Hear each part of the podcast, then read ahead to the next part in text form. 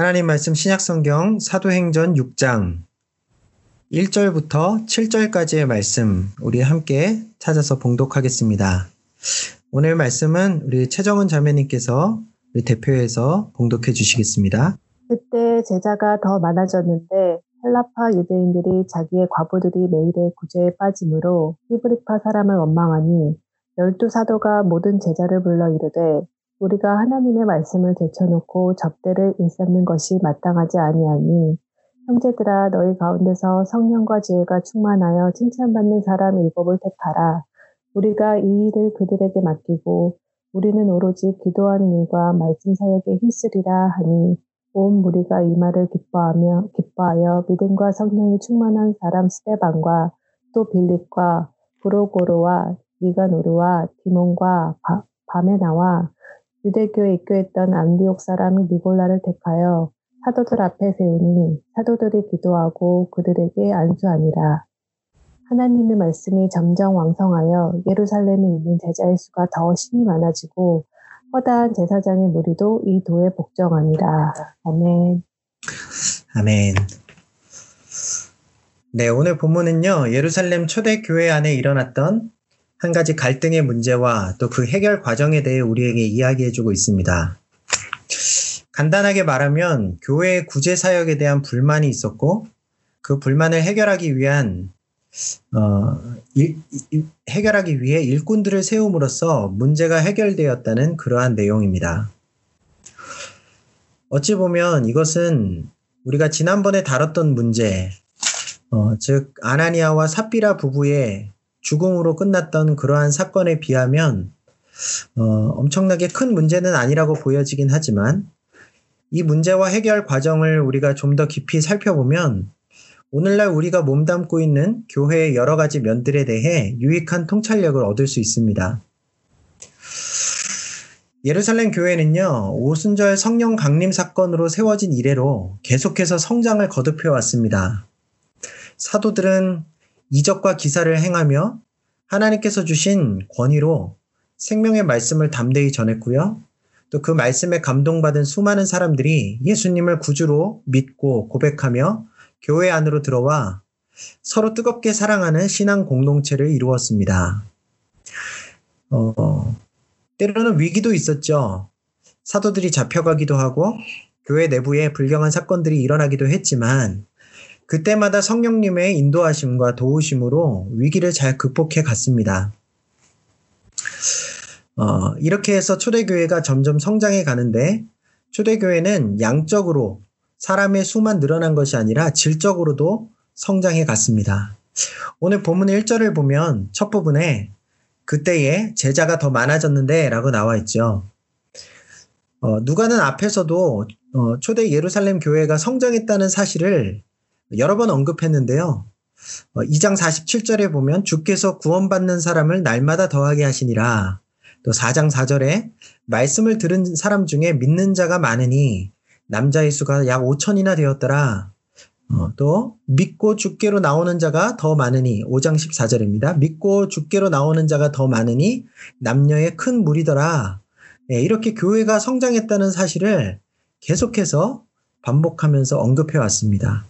그러니까 어, 처음 예루살렘 교회가 세워진 이래로 교회가 점점 점점 점 수적으로 부흥했다는 사실을 우리가 알 수 있죠. 그런데요, 이러한 기록들에는 교회의 성장에 대해 말할 때 단순히 구원받은 자가 늘었다 혹은 믿는 자가 더해졌다라는 식의 언급들만 되어 있습니다. 근데 그러한 표현들과 비교해 볼 때 오늘 사도행전 6장에서 누가는요, 앞에서와 자신, 앞에서 자신이 말했던 단어와 다른 단어, 제자라는 단어를 사용해서 제자가 더 많아졌다라고 말하고 있습니다. 여러분, 이 제자라는 단어는요, 뭐 깊이 생각해 볼 필요도 있지만, 어, 기본적으로 믿는 자, 혹은 구원받는 자라는 표현과 비교한다면 조금 더 깊은 영적인 성숙함의 의미가 담긴 단어라고 할 수 있습니다. 그러니까 예루살렘 교회는 단순히 사람의 숫자만 늘어갔던 것이 아니라 신앙의 수준이 점점 깊어가는 그러한 질적 성장을 거듭하고 있었다는 사실을 우리가 알 수 있습니다. 이제 여기 이 부분에 대해서는 조금 이따가 다시 좀 더 살펴보기로 하겠고요. 어, 이처럼 예루살렘 초대 교회가 점점 성장해가는 과정 속에서 어, 오늘 구제와 구제 사역과 관련한 한 가지 갈등을 겪게 되었습니다. 이제 구체적으로 어떤 갈등이었는지 본문을 통해서 한번 살펴보겠습니다. 1절에 그 내용이 상세하게 기록되어 있는데요. 예, 한번 보면요. 그때 제자가 더 많아졌는데 헬라파 유대인들이 자기의 과부들이 매일의 구제에 빠짐으로 히브리파 사람을 원망하니 이렇게 되어 있습니다. 어, 여러분 이 부분을 조금 잘 이해하려면요. 먼저 헬라파 유대인들이 누구인가, 또 히브리파 사람들은 또 누구인가, 이 부분을 이해할 수 있어야겠죠. 어, 그것을 위해 당시 예루살렘 초대교회 구성원들이 어떤 사람들이었는지를 한번 생각해 보았으면 좋겠습니다. 당연히 예루살렘 교회 어, 구성원들은 당시 예루살렘에 거주하거나 머무는 사람들이었겠죠. 어, 그래서 아주 특별한 제외, 경우를 제외하고는 어, 그 사람들은 다 유대인이었습니다. 근데 유대인도 여러 종류가 있는데요. 일반적으로 우리가 유대인 하면은 떠올리는 그런 사람들은 혈통적으로 아브라함의 후손, 어, 그 중에서도 특히 야곱의 후손이죠. 어, 그 후손들로서 가나안 땅에서 대대로 살아오던 그런 이스라엘 백성들을 떠올리게 됩니다. 그렇죠? 하지만 야곱의 혈통이 아닌 다른 민족들, 그러니까 우리가 소위 이방인들이라고 부르는 그런 사람들 중에도 유대인들이 있었어요. 그 사람들은요, 이방인이지만 이스라엘 백성들이 섬기는 여호와 하나님을 참 신으로 인정하고 섬기고자 했던 사람들이었습니다. 어, 그런 경우에 그들은 할례를 받고요. 이스라엘 백성들의 사회 안으로 들어와서 율법에 정한 그러한 삶의 규범들을 따르면서 살아갔습니다. 한마디로 유대교로 개종한 이방인이다라고 말할 수 있겠죠. 이러한 사람들도 큰 범위 안에 유대인에 포함되게 됩니다. 뿐만 아니라 이스라엘 왕국이 멸망하고 백성들이 이방 나라의 포로로 끌려다니는 그러한 오랜 역사 속에서 많은 이스라엘 백성들이 가나안 땅을 벗어나 세계 각 지역에 흩어져서 이민자로 정착하게 되는데요. 이러한 사람들을 여러분 들어보셨겠지만 디아스포라 유대인이라고 부릅니다.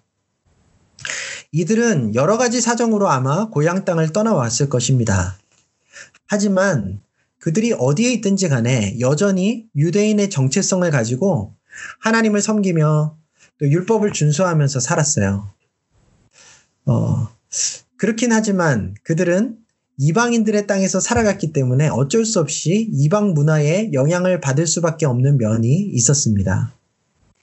특히 예수님 당시에 온 세상은 헬라 문화권이었죠. 알렉산더 대, 대왕이 세운 헬라 제국, 그리스 제국의 영향권 아래 있었습니다.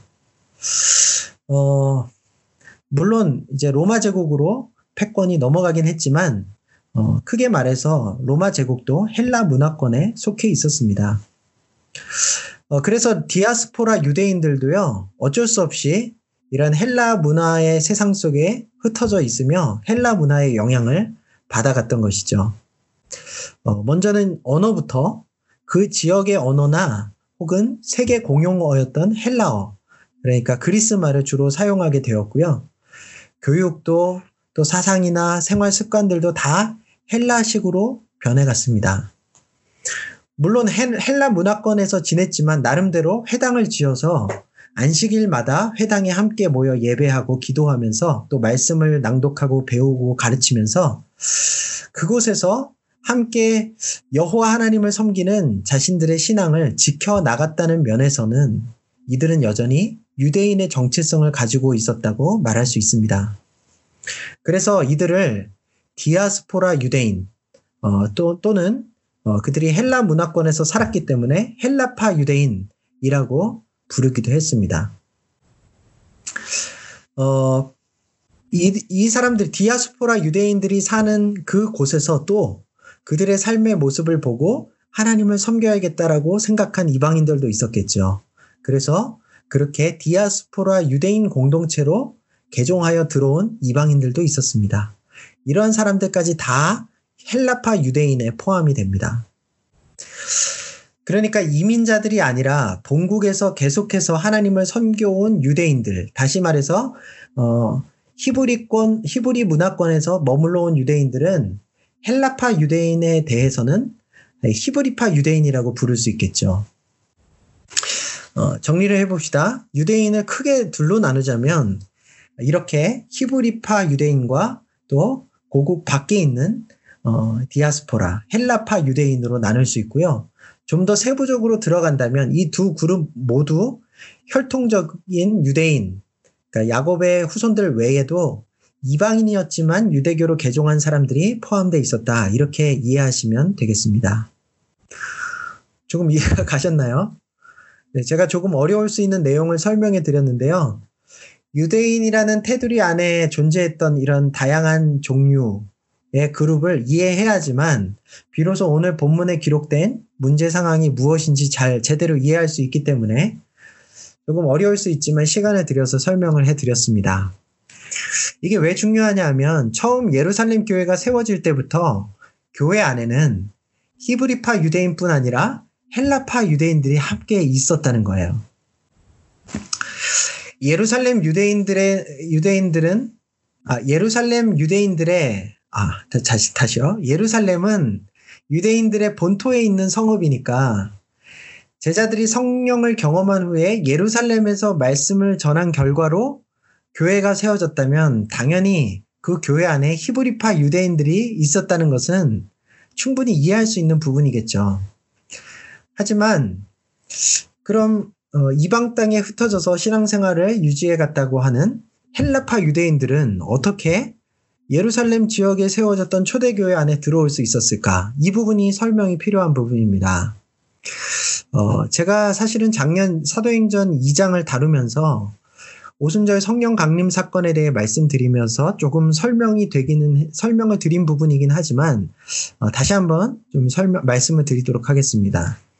구약의 율법은요, 이스라엘 백성들을 향해서 그들 중에 성인 남자들은 모두 1년에 3번 대표적인 절기 때마다 예루살렘 성전에 모여서 제사하고 예배드리라 그렇게 명령을 하고 있습니다.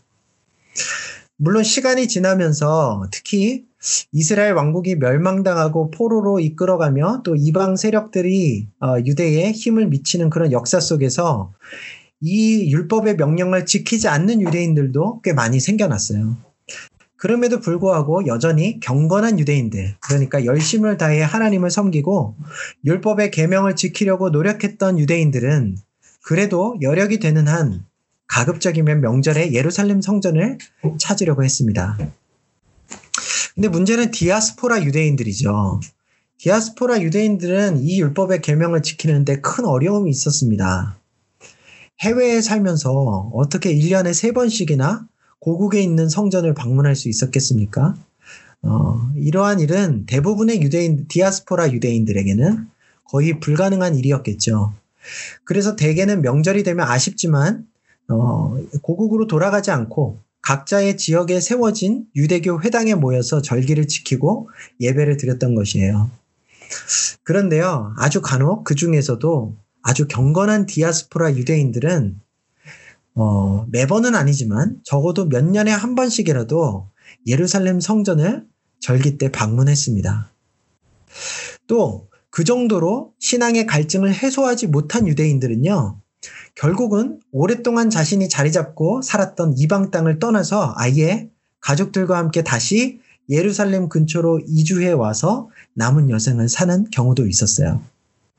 특히 어느 정도 나이가 어, 드신 분들 중에 아 이제 남은 여생을 고향 땅에서 마음껏 성전을 방문하며 지내야겠다 이렇게 마음먹는 유대인들이 많이 있었던 것 같습니다.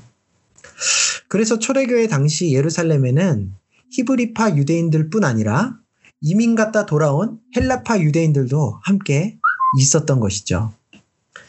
예루살렘 교회가 세워진 이 오순절 그 절기는요, 다른 말로 칠칠절이라고도 하는데, 이 절기가 바로 6월절과 초막절과 더불어 유대인의 3대 명절로 불리는 그러한 명, 절기였습니다. 그러니까 그때에는 이미 예루살렘에 이주해온 헬라파 유대인들 뿐 아니라 또 절기를 지키기 위해 먼 길을 걸어 성전을 방문한 이 경건한 디아스포라 유대인들까지 예루살렘 성읍에 머물고 있었겠죠. 바로 그때 성령님의 강력한 임재와 더불어 예수님의 제자들이 이 헬라파 유대인들에게도 그 나라 말로 그들이 익숙한 나라 말로 예수님에 대해 증거했죠. 예. 성령님께서 주신 능력에 의해서였습니다. 그들 중 또 많은 수가 어, 그들의 전하는 복음의 메시지를 듣고 어, 예수님을 믿고 세례를 받으며 예루살렘 교회 안으로 들어오게 된 것입니다. 어, 근데 여러분 한번 생각해 보십시오. 잠시 고향을 떠났다가 다시 예루살렘으로 돌아온. 그러니까 뭐 여러분들처럼 뭐 몇 년 동안 공부를 위해서라든지 뭐 사업을 위해서 잠시 외국 땅을 밟았던 그러한 그렇다 그랬다가 다시 고향으로 돌아가는 그러한 사람이 아니라면 어, 본국에서 계속해서 지내왔던 사람들과는 여러모로 어, 다른 점이 있었겠죠. 특히 세대를 거듭하면 거듭할수록 깊이 헬라권, 헬라 문화권에 몸담았던 그런 헬라파 유대인들의 경우에는 언어부터 시작해서 삶의 여러 부분들이 정통 유대인들, 다시 말해 히브리파 유대인들과 많이 달랐을 것입니다. 그래서 여러분, 아마도 예루살렘 초대 교회에는 열두 사도들의 영향력이라는 이 큰 테두리 안에 히브리파 유대인 또 헬라파 유대인이라는 어느 정도의 약간의 그룹이 어, 형성되어 있지 않았을까 생각을 하고 있습니다.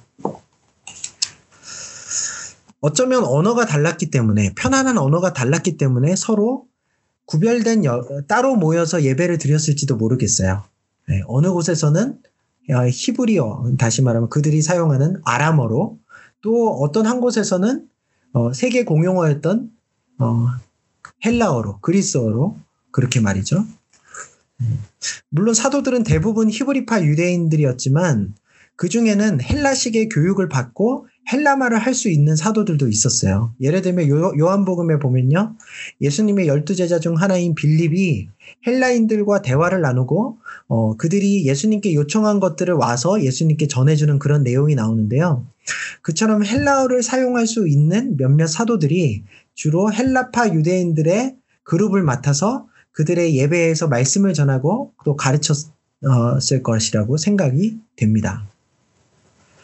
자, 그런데 문제는요, 이렇게 말씀 사역은 어, 각자의 형편에 맞게 구분해서 할 수 있었을 텐데, 어, 교회 내에 일어, 있었던 구제 사역에 있어서 히브리파 유대인 그룹과 헬라파 유대인 그룹 모두에게 이 구제가 골고루 이루어지지 않았던 겁니다. 왜 이런 일이 일어났을지 좀 생각을 해보자면, 어, 그렇다고 저는 단순히 사도들이나 히브리파 유대인들이 어, 자신들이 어, 소위 텃세를 부리면서 상대적으로 소수였을 헬라파 유대인들을 의도적으로 따돌리거나 소외시켰다고 생각하지는 않습니다. 그 가장 큰 이유는 교회에 지금 구제 사역의 혜택을 제대로 받지 못했던 그룹이 헬라파 유대인들 전체가 아니라 헬라파 유대인들 중에서도 과부들이라는 제한된 그룹에 국한된 문제였기 때문입니다. 1절에 보면요. 매일의 구제라고 나와 있는데요. 이 말은 당시 교회 안에 절대 빈곤계층이 많이 있었기 때문에 예루살렘 교회가 매일매일 예배나 기도회 모임이 있을 때마다 생계가 어려운 성도들에게 그날에 먹을 음식이나 또는 약간의 생활비를 지급해 주었다는 말입니다. 그것을 매일의 구제라고 오늘 누가가 기록한 것이죠. 주로 구제의 대상이 된 사람은요, 어, 당연히 가난한 사람들, 그리고 고아와 과부들, 또 외국인들 뭐 이런 사람들이었겠죠. 근데 그 중, 이 중에서도 가장 구제하기 까다롭고 어려운 대상이 바로 과부들이었습니다. 어, 왜냐하면 그들은 기본적으로 성인 여성들이었기 때문에, 어,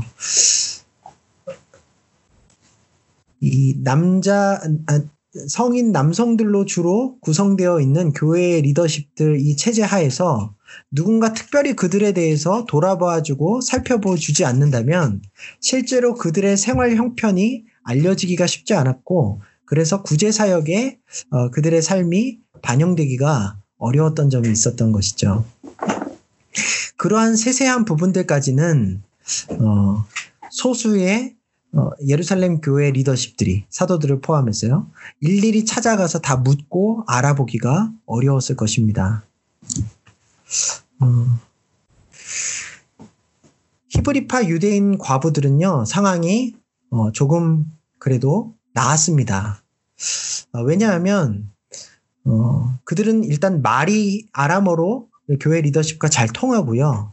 그리고 남편이 없다고 해도 그들의 삶의 기반이 오래전부터 예루살렘 지역에 있었기 때문에 남편 외에도 친척들이라든지 또 여러 지인들을 통해서 어려운 사정을 전달할 수 있는 그러한 길이 있었습니다. 하지만 헬라파 유대인 과부들에게는 그러한 어, 가능성도 별로 없었던 것이죠. 어, 여러분 이렇게 된 이 예루살렘 교회의 초창기 구제 사역은요. 사도들과 함께 예루살렘 교회 창립의 주축 멤버라고 할 수 있는 여러 예수님의 제자들이 나누어서 감당했다고 보아야 합니다. 근데 문제는 이들이 대부분 히브리파 유대인들이었다는 거예요. 그래서 나름대로 어, 여러 사람들의 어려운 상황들을 돌아보려고는 했지만 언어도 다르고 제가 말씀드렸듯이 문화도 다른 헬라파 유대인 과부들에게까지 충분한 관심을 가지기가 어려웠던 것입니다. 그래서 이러한 상황에서 1절을 보면 헬라파 유대인들이 자신들의 그룹에 속한 과부들이 매일의 구제에 받지, 빠지게 되니까 사도들이 아니라 히브리파 유대인들, 어, 그러니까 구제 사역을 사도들의 그 어, 관리 아래 감당하고 있었던 그러한 제자들에게 불만을 표시했던 했던 것이죠. 정리해 보면 예루살렘 교회에 어쩔 수 없이 존재하던 히브리파와 헬라파 유대인이라는 그러한 어, 구분하에서 상대적으로 소외되기 쉬웠던 헬라파 유대인들의 필요들을 충분히 헤아릴 만한 여력이 당시 리더십 그룹이었던 히브리파 유대인들에게 없었다는 말입니다. 이러한 불만과 갈등은 열두 사도들에게까지 전해졌고요. 사도들은 이제 어떠한 모습으로든 이 문제에 대한 해결책을 내놓아야 했습니다. 오늘 본문 2절부터 4절까지 말씀에 사도들이 내놓은 해결책이 무엇인지가 나오죠. 우리 함께 살펴볼까요? 열두 사도가 모든 제자를 불러 이르되 우리가 하나님의 말씀을 제쳐놓고 접대를 일삼는 것이 마땅하지 아니하니 형제들아 너희 가운데서 성령과 지혜가 충만하여 칭찬받는 사람 일곱을 택하라. 우리가 이 일을 그들에게 맡기고 우리는 기도하는 일과 말씀 사역에 힘쓰리라 하니. 예, 여기에 기록된 사도들의 대책을요, 몇 가지로 생각해 볼 수 있는데요. 먼저 사도들은요, 교회가 감당해야 할 사역의 우선순위를 분명히 밝히고 있습니다. 어, 지금 교회가 반드시 감당해야 할 가장 우선적인 사역은 바로 말씀 사역이라는 것입니다. 어, 점, 접대를 일삼는다. 이거 어, 자칫 생각하면 좀 부정적으로 느껴질 수도 있는 표현인데요. 이것은 다름 아닌 1절에 나온 구제를 가리키는 똑같은 말입니다. 번역이 이렇게 되어 있을 뿐입니다. 그러니까 구제 사역에 구제 사역을 감당을 해야 하긴 하지만 그 구제 사역의 힘을 어, 더 보태기 위해서 더 잘 감당하기 위해 힘쓰기 힘쓰려고 보다 중요한 본질적인 말씀 사역을 소홀하게 되어서는 안 된다고 지금 사도들이 분명하게 우선순위를 밝히고 있는 것이죠. 어, 그렇다고 해서 이 말이 꼭 구제 사역은 해도 되고 안 해도 되는 안 해도 되는 부수적인 사역이라는 의미는 아닙니다.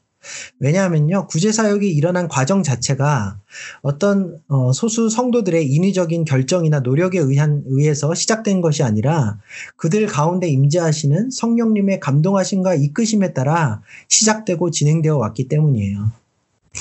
사실 구제 사역은 교회 공동체에 없어서는 안 될 필수적인 사역입니다. 이것은 성도가 성령님을 통해 거듭난 이후에 자연스럽게 나타날 수밖에 없는, 나타나야만 하는 열매이기 때문이에요.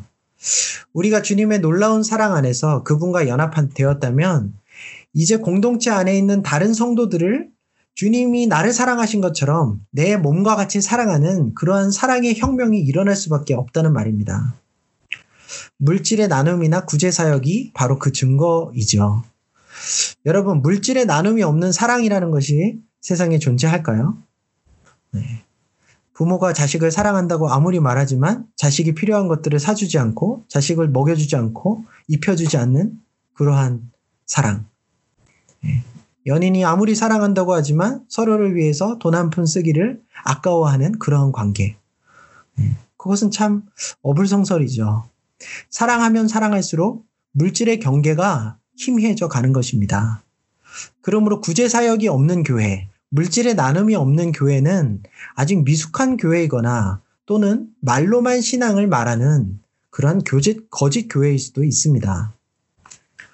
그러면 보다 더 본질적이고 중요하다고 말하는 말씀의 사역이 퇴보하지 않고 이러한 교회에 또 하나 반드시 나타나야만 하는 구제 사역이 더 원활하게 이루어지려면 어떻게 해야 할까요?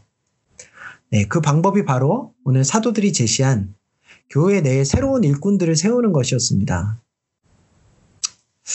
사도들은요, 지금 구제 사역에서 소외되고 있는 헬라파 유대인들의 과부들을 더 잘 돌볼 수 있을 만한 일곱 명의 헬라파 리더십, 헬라파 일꾼들, 유대인의 일꾼들을 세우라고 지금 말하고 있는 거예요.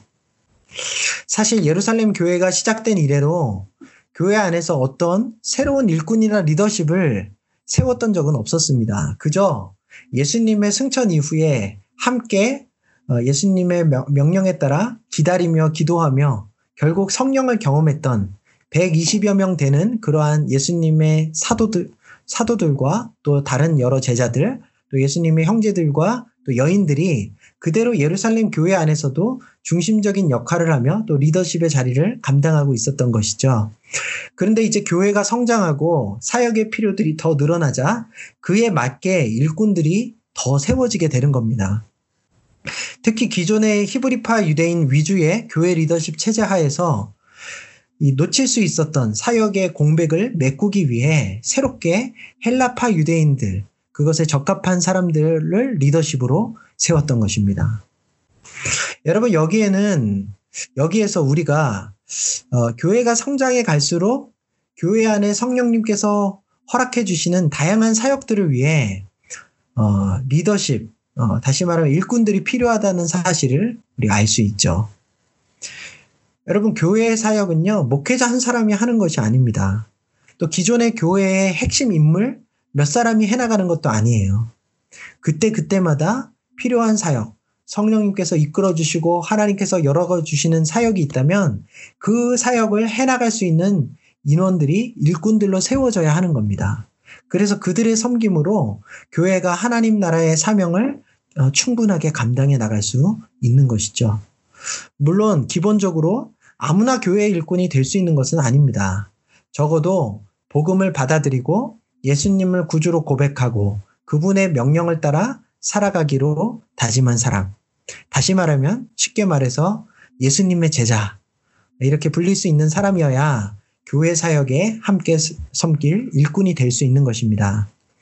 그렇기 때문에 가장 중요하고 기본적인 교회 사역이 바로 말씀의 사역인 거예요. 왜냐하면 말씀의 사역의 목표가 바로 예수님의 제자를 온전히 세우는 데 있기 때문입니다. 오늘 본문 6장 1절의 맨 앞에 그때 제자들이 더 많아졌다고 되어 있는데요. 제자가 많아진 이유가 무엇이었습니까? 바로 그 앞에 사도행전 5장 42절을 보면 사도들이 날마다 말씀을 가르치고 전했기 때문이라고 나와 있죠. 그렇기 때문에 구제라는 이 새로운 사역, 또 감당해야 될 성령께서 허락해 주시는 이 사역을 놓고 사도들이 말씀을 제쳐놓은 채 구제사역에 힘을 쏟을 수는 없다고 말한 이유가 바로 그러한 이유입니다. 여러분, 교회에서 말씀 사역을 통해 온전한 제자가 세워지지 않는다면요. 그 이후에 다른 사역을 위한 일꾼들을 세울 수가 없는 것입니다.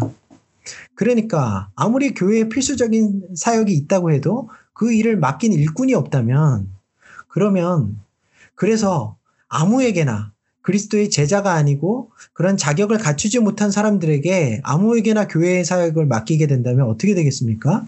그때부터 교회 사역은요, 하나님 나라의 사역이 되는 것이 아니라 그저 종교기관의 사업, 사회사업 정도로 전락하고 말게 되겠죠. 사도들이 제시한 구제 사역을 보충할 일꾼의 기준에도 이러한 원리가 분명히 나타나고 있습니다. 우리 3절을 볼까요? 너희 가운데서 성령과 지혜가 충만하여 칭찬받는 사람 일곱을 택하라. 이렇게 되어 있죠. 여러분, 이 기준은요, 어, 아주 특별하고 높은 수준의 기준이라기보다는 예수님의 참 제자들이라면 당연히 나타나야 하는 기준들이라고 이해할 수 있습니다. 여러분, 말씀으로 어떤 한 사람이 잘 양육되어지면요. 그에게 성령과 지혜가 지혜의 충만함이 주어집니다. 또 그렇게 성령과 지혜의 충만함 속에 자신의 삶을 계속해서 변화시켜 나간다면요. 그 사람은 모든 사람들에게 칭찬을 받을 수밖에 없어요. 저는 우리 뉴캐슬 드림의 교회를 바라볼 때 늘 한 가지 아쉬운 마음이 있었습니다. 그것이 무엇이냐면 주님께서 우리 교회에 주신 사명은 참 많은 것 같은데 함께 감당할 일꾼들이 부족하다라는 것이었어요. 여러분 한번 생각해 보십시오. 우리 교회에 하나님께서 얼마나 많은 영혼들을 보내주셨습니까? 유학원 청년들도 엄청 많죠. 또 가정들도 참 많이 보내주셨습니다. 가정의 어린아이들도 얼마나 많은지 모르겠어요. 예. 거기에 좋은 위치, 또 예배할 수 있는 넓은 장소도 허락해 주셨고요. 뿐만 아니라 여러 다양한 선교사님들과 또 목사님들과 관계도 허락해 주셨습니다. 뿐, 그것뿐인가요? 또 우리 교회가 결정만 할 수 있다면 사역을 감당하는데 사용할 수 있는 필요한 풍성한 재정도 하나님께서는 허락해 주셨죠. 청년 사역, 가정 사역, 주일학교 사역, 예배와 기도 사역, 구제 사역, 전도와 선교 사역 등등 너 정말 많은 수많은 사역들을 주님께서 우리 교회에 맡겨주시고 계시다고 저는 확신합니다. 그런데요, 어, 안타까운 것은 아직까지 우리 교회에는 일꾼들이 많지 않아요. 일단 대부분의 교인들이 초신자들이죠. 그래서 저도, 저도 처음에 교회에 부임해 오면서 하나님께서 이러한 사역들을 계속해서 주신다고 깨닫게 될 때, 어, 처음에 정말 열, 정적으로 이 다양한 사역들을 어, 소수의 사람들과 함께 어, 진행해 보려고 노력했었는데, 어, 이제는 그 어, 다양한 사역들을 조금은 추스르고, 어, 조금은 뒤로 하고, 어, 먼저 말씀과 기도 사역에 집중해야겠다고 생각하고 그렇게 사역을 해가고 있습니다. 그러는 가운데 말씀과 기도의 사역을 통해 성숙한 그리스도의 제자들이 속히 일어나 우리 교회에 주시는 사명을 함께 감당하게 될 날을 바라고 기다렸던 것이죠. 본래 여러분 이민교회라는 것이 사람들의 이동도 많고 또 상대적으로 신앙이 깊지 않은 사람들도 다 교회에 나오기 때문에 일꾼을 세우는 것이 그렇게 쉽지만 않습니다. 그래도 감사한 것은 돌아보면 주님께서 우리 뉴캐슬 드림의 교회에는 필요할 때마다 함께 교회를 섬겨 나갈 수 있는 일꾼들을 보내주셨다는 거예요. 길지 않은 시간 동안 교회를 방문해 주셨던 집사님들, 예, 또 청년부 리더들, 찬양 팀원들과 반주자들도 있었죠. 충분하지는 않았지만 그렇게 주님의 은혜 아래서 나름 사명을 감당해 올 수 있었습니다. 그런데 이제 많은 일꾼들이 또 한국으로 돌아가고 또 다른 곳으로 떠나갔고요. 이제 코로나 사태가 일어나는 바람에 어, 많은 변화가 생겼죠. 앞으로 코로나 이후에 교회 사역을 바라보니까 또다시 새로운 리더십과 일꾼들이 세워져야 할 필요가 있겠다라는 생각부터 들었습니다. 저는 이제는 외부에서 주님이 일꾼들을 보내주시도록 기도하는 것도 좋지만, 하지만 그러한 어, 일꾼들에게만 교회의 사역을 너무 의지하지 말고 지금 말씀과 기도의 사역 가운데 예수님의 제자로 자라가고 계시는 여러분들이 든든한 교회의 일꾼으로 서게 되었으면 좋겠다라는 그러한 간절한 마음을 가지고 있습니다. 물론 여러분들 중에도 또 많은 분들이 머지않은 미래에 뉴캐슬을 떠나 다른 곳으로 가게 될 계획을 가지고 계시겠지만 그래도 괜찮습니다. 그 전에 잠시라도 기회가 된다면 우리 교회에서 일꾼으로 함께 다양한 사역들을 해보실 수 있으면 좋겠어요. 여러분 오늘 본문에 세워진 일곱 명의 일꾼들이 있지 않습니까? 헬라파 유대인 지도자들. 이 사람들이요 거의 대부분 얼마 지나지 않아 예루살렘을 떠나서 다른 곳으로 이동하게 돼요. 왜냐하면 예루살렘 교회에 극심한 박해가 일어났기 때문입니다. 하지만 이 일꾼들이 자신을 세워준 어, 그 예루살렘 초대교회에서 그 구제의 사명을 계속해서 감당하지는 못했을지언정 이 사람들은요 이후에 어디에 있든지 간에 그곳에서 교회를 위한 하나님의 일꾼들로 쓰임 받아가는 모습이 기록되어 있습니다. 우리가 이제 앞으로 다음 주부터 계속해서 어, 이 일곱 일꾼들 중에 어, 하나인 어, 스테반이나 또 빌립과 같은 사람들의 어, 삶의 여정 또 사역의 모습들에 대해서 살펴볼 기회가 있을 텐데요. 예, 그렇습니다. 어쩌면 뉴캐슬 드림의 교회는요, 그렇게 앞으로 어느 곳에서든 교회의 일꾼으로 쓰임받을 수 있는 하나님의 사람들을 양육하고 훈련해서 세우는 그러한 모판과 같은 역할을 해가야 될지 모른다는 생각을 하곤 합니다. 이미 우리 교회의 여러 일꾼들이 예전에는 교회에서 한 번도 그런 성김의 자리에 서본 일이 없다는 말을 한 적이 많이 있었어요. 네, 그러한 이야기를 들을 때마다 어, 아, 한 번도 청년부 리더를 해보지 못한 사람, 한 번도 찬양팀원으로 섬겨보지 못했던 사람, 한 번도 그전에는 어떤 집사의 직분을 받아보지 못하셨던 분들이 그렇게 섬김을 어, 경험하고 또 일꾼으로서 또 직분자로서 그렇게 세워지는 그런 모습을 보면서 아 그것이 또 우리에게 주신 사명이구나라는 그런 생각을 해보게 된다는 말입니다. 이것도 감사하고 보람 있는 일이죠. 그러니 여러분 단순히 뉴캐슬 드림의 교회에서 예수님을 알게 돼서 감사하다. 또 말씀으로 양육을 잘 받아서 좋았다. 이것으로 그냥 만족해 버리지 마시고요. 꼭 어떤 자리든 기회가 있을 때 일꾼의 자리를 경험해 보아야겠다는 목표를 세우셨으면 좋겠습니다. 만약 여러분들이 교회 생활을 하시면서 기도하는 가운데 아, 우리 공동체 안에 이러한 필요들이 있구나. 어, 어, 이것이 잘 푸, 채워지지 않고 있는 부분이 있구나. 이런 모습이 보인다면요. 언제든지 기존의 리더십들에게 말씀해 주시고 또 함께 고민하면서 그분을 그 부분을 섬겨 나갈 수 있었으면 좋겠어요. 저는 우리 드림의 교회에 오랫동안 일꾼으로 섬겨 오신 장로님이 계시고 권사님이 계신 것이 참 감사하고 든든합니다. 영국의 다른 한인 교회에는요, 장로님이나 권사님이 계시지 않은 교회들도 참 많거든요. 어, 이 신앙적으로 든든한 이런 본이 되는 두 분이 공동체 여러 형제자매들을 두루두루 돌봐주실 뿐 아니라 또 저 혼자 감당하기 어려운 교회의 많은 사역들을 함께 섬겨주시니까 제가 얼마나 큰 어, 격려와 힘이 되는지 모르겠습니다. 또 우리 교회에 작, 작년 어, 올해 초까지 계셨던 기집사님, 한집사님, 또 조락균 집사님, 노성훈 집사님, 어, 지난날 너무나 헌신적으로 교회를 섬겨주신 것에 대해서도 참 감사해요. 예. 이 작은 교회에 끊임없이 집사님들이 계셨던 그런 것. 어, 참 감사했습니다. 그런데 여러분, 저는요, 꼭 이렇게 특정한 직분을 가진 분들이 아니더라도 교회를 충분히 섬길 수 있다고 생각합니다. 여러분, 예수님의 제자이기만 하면 직분과 관계없이 누구나 교회를 섬기는 일꾼이 될 수 있겠죠. 보통 교회에서는요, 오늘 이 본문에서 일꾼으로 세워진 사람들을 집사라고 부릅니다. 그래서 초대교회에 세워진 일곱 집사라고 이야기들을 많이 하죠. 하지만, 어, 오늘 본문에 잘 살펴보면요. 집사라는 그런 직분명이 없습니다. 다만 구제나 섬김을 가리키는 단어, 어, 디아코니아라는 단어가 있는데요. 여기에서 이제 성경의 집사라고 말하는 다른 본문에 디아코노스라는 단어가 유래한 것이 아닌가. 영어로는 그래서 우리가 집사를 디콘이라고 하죠. 예, 이 그리스어에서 유래된 단어입니다. 그렇기 때문에 교회 안에 섬김과 구제 사역, 아, 교회 안에 집사 제도의 기원을 이 오늘 초대교회 섬김과 구제 사역을 위해 세워진 일곱 일꾼에게서 어, 찾아야 한다 이렇게 말하곤 합니다. 네.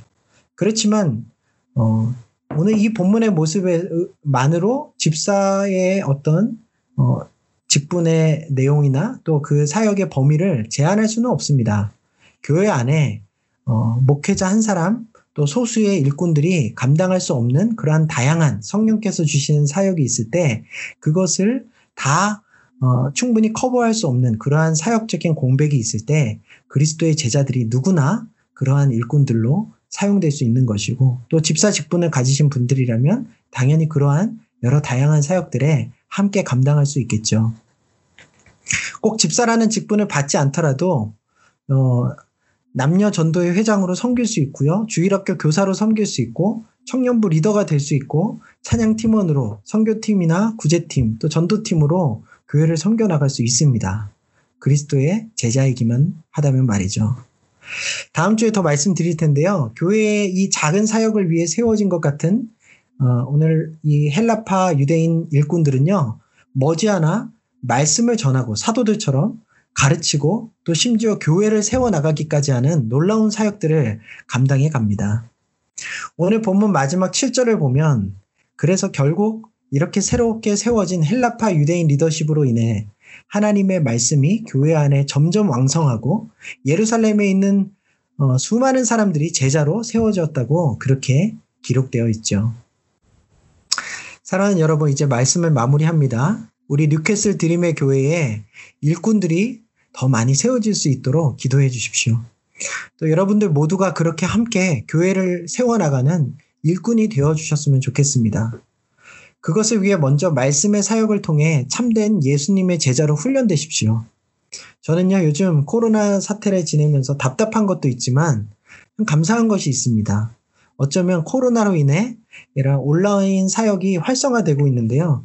그래서 이전에는 함께 할 수 없었던 많은 분들이 어, 말씀을 묵상하고 또 기도하고 성경을 배우면서 지내고 있기 때문이에요. 어, 이분들이 어, 장차 우리 교회 안에 또 어, 든든한 일꾼의 역할들로 어, 세워지기 위해 준비되고 있다는 생각을 하고 있습니다.